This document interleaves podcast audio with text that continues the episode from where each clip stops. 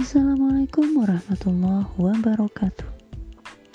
Jumpa lagi di podcast Umu Sabita, masih di pembahasan Muslimah Kosmopolitan. Di era digital hari ini, Muslimah Kosmopolitan mesti terlibat sebagai penggerak opini perubahan di masyarakat.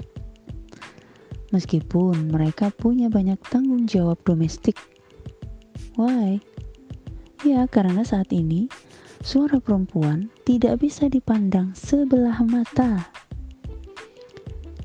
Tahu kan saat ini uh, bisa jadi ketika mereka keluar rumah gelombang Islamophobia menyerang kaum muslimin dan tentu saja termasuk kaum muslimah di seluruh dunia terutama di barat ya Kadang para muslimah tidak aman untuk keluar rumah.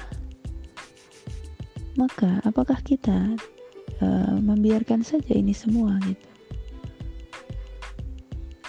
Maka dengan memanfaatkan platform digital untuk menyampaikan gagasan keislaman plus solusi yang terbaik, tentu gaungnya akan lebih luas dan berpengaruh. Di sisi lain, tentu lebih aman bagi kehormatan uh, kaum muslimah. Ya intinya kita sebagai muslimah kosmopolitan hendaknya tidak berdiam diri atas segala kerusakan yang terjadi di masyarakat. Maka segeralah bangkit dan terlibat dalam aktivitas perubahan